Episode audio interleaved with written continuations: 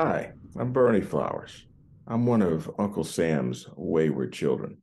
Welcome to the Loyal Opposition Podcast. This is episode three. I believe that our country's best days are still in front of us, but if we're going to reach those best days, we're going to have to change the direction of the country right now. I ask that you like, share, and subscribe to this podcast. Now, let's get started. Have you been down to Baltimore's Inner Harbor lately? It's kind of dead. The people who used to go down there and spend money and have a good time and increase the tax base, they don't want to go down there much anymore. It's too much crime, too many carjackings, too many bad things happening. The waterfront mall that used to house Bubba Gump Shrimp and launch tours into the Inner Harbor, well, a lot of those storefronts are empty now. Mayor Scott and the crew at City Hall just did a tax abatement deal with MCB Real Estate to allow them to have three years of future planning and cost abated, and um, so they could plan out what they were going to do with the uh, the mall down there. That's your tax money, remember? MCB co-founder David Bramble says he needs more time to develop a turnaround strategy.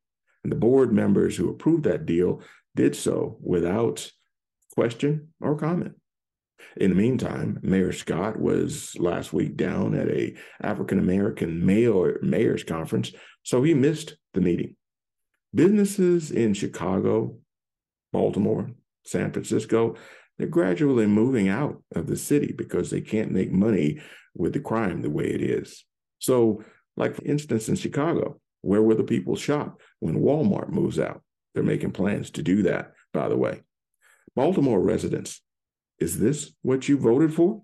Is this what five decades of Democratic rule looks like to you? Perhaps it's time for a change. Maryland's General Assembly just concluded. Here's what your legislators did for you while they were in session. Let's start with HB 535, it allows unsigned mail in ballots to be authenticated via text messages. How will we secure those text messages? SB 1 unconstitutionally denies legal gun permit owners the right to carry self defense weapons in many places.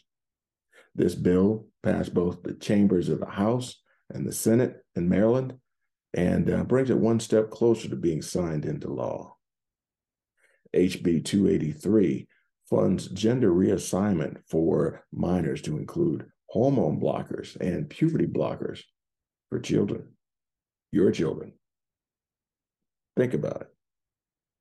SB 224 bans the sale of non electric trucks, meaning that our vehicles in the future, the near future, will be far, far more expensive. HB 287 decriminalizes intentionally infecting someone with HIV.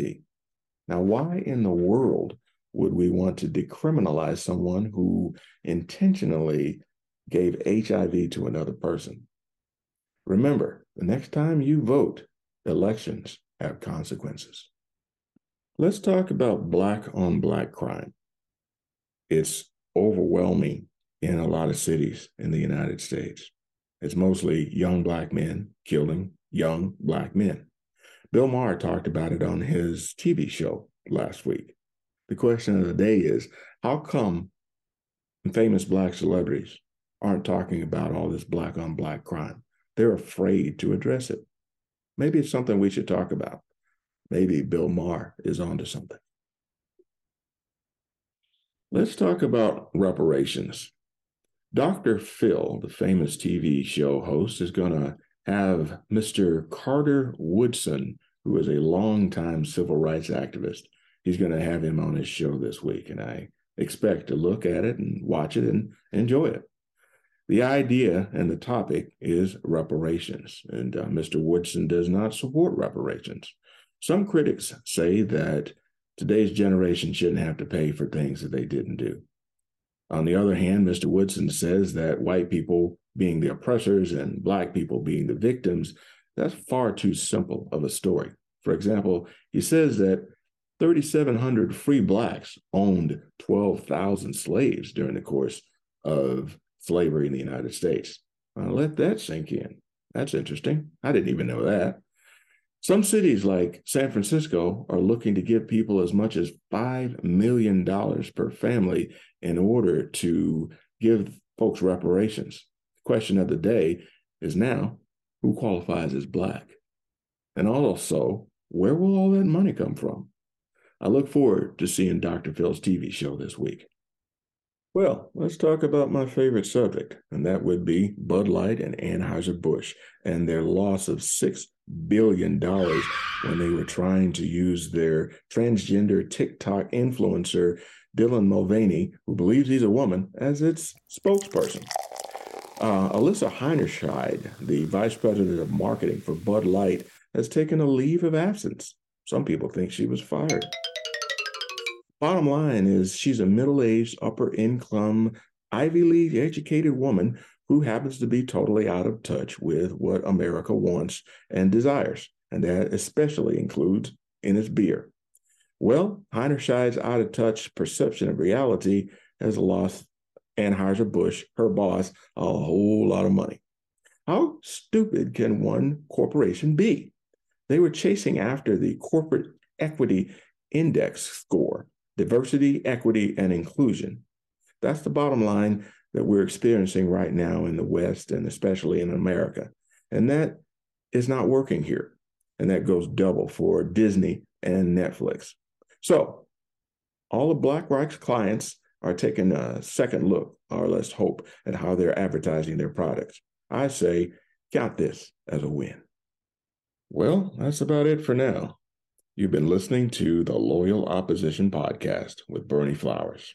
I hope that you enjoyed it and I hope that you'll tune in again. Please like, share, and subscribe. We produce it in association with Liberty Arise Media and other podcasters. I ask that you check out my new book, Black Values Matter. You can get it on Amazon, you can get it on iTunes, and you can get it on Audible. And remember, it's okay to disagree, but if we want our country to prosper like it should, we're going to have to agree on civility, transparency, and unity from everyone, especially ourselves. You take care of yourself, and remember, we are the loyal opposition.